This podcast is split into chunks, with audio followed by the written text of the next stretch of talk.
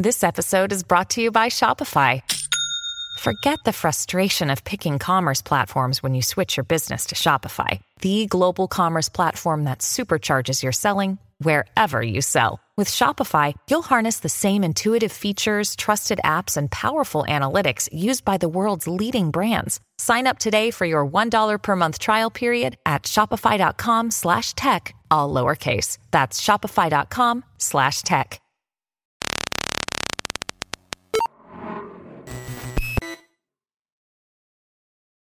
Hey guys, ECRG here, back with another episode.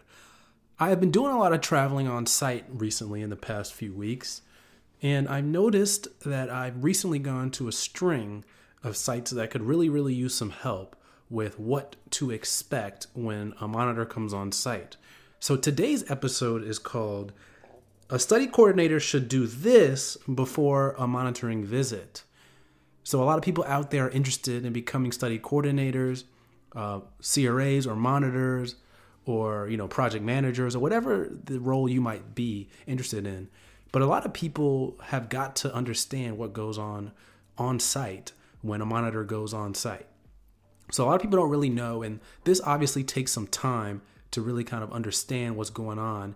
Uh, the more you have practiced and the more you have gotten experience in the clinical research industry. So I'm to go ahead and get started here. And the first thing that a study coordinator should do before a monitor goes on site is of course is enter missing data. This is the reason, the main reason that a monitor is coming on site is to go ahead and clean, screen, uh, not necessarily analyze, but make sure that the data was collected properly and according to the protocol and ICH GCP. That's the main reason why a monitor goes on site, you know, every six to eight weeks or 10 weeks or whatever the monitoring schedule is. But they're going on for data to make sure that the data has been collected appropriately and according to protocol.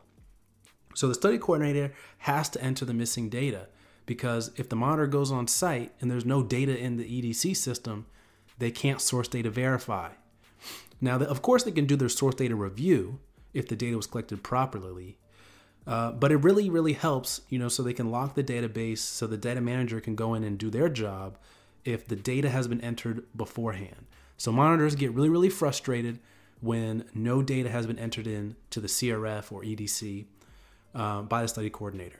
So that's one of the main things a study coordinator should do before a monitoring visit is to check to make sure that all the data has been entered. So the second thing that a study coordinator should do uh, before a monitor comes on site is to review the follow-up letter or email from monitor and complete the action items from the last monitoring visit. So the reason why a follow-up letter is sent out is because it usually contains the action items, which are the items that need to be uh, focused on before the monitor comes back on site. So these can be things like, you know, make get a training form, make sure that the site has completed the proper protocol training, Maybe they had a new site staff member. Make sure the 1572 is updated. Make sure the delegation log has been updated. Make sure the PI has signed off on the delegation log. Things like that are things that are common action items that happen all the time. And so these are added as action items to make sure, specifically, so the study coordinator or the person who is on site representing representing the site for the monitoring visit uh, has been able to uh, do what the monitor has asked and get them caught up with regulations and uh, regulatory uh, findings. So that's the second thing is review the action items from the last vid- visit. Those can be found on the follow-up letter, or if your monitor is nice, they may have sent you an email right after the visit, so you don't have to wait for the follow-up letter.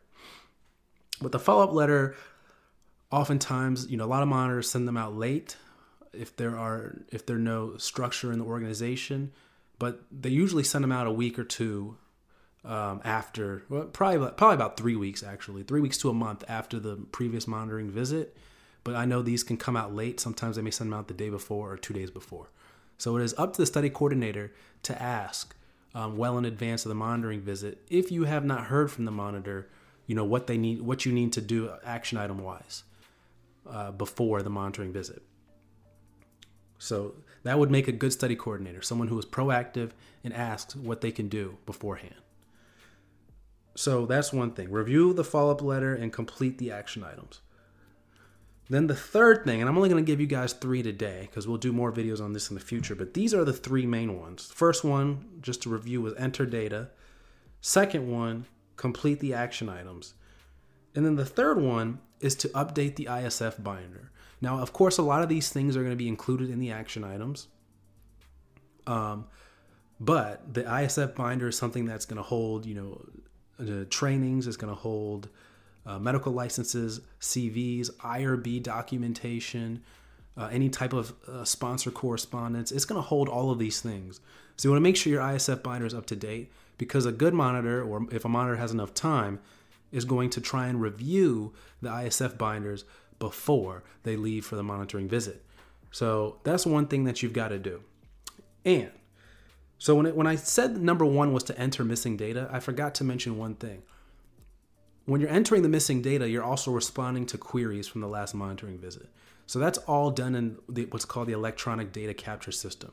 A common one is Medidata Rave that a lot of people use.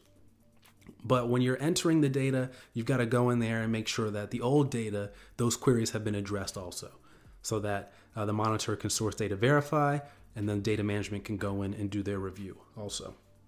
So those are the three things that a study coordinator should do before the next monitoring visit.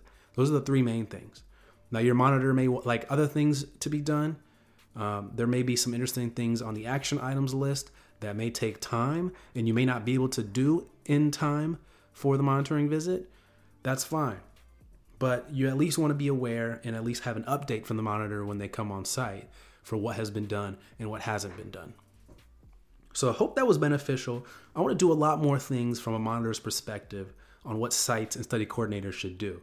So if you've got any topics, comment down below on YouTube or send me an email, eliteclinicalgroup at gmail.com, if you've got any topics you'd like me to cover. Take care.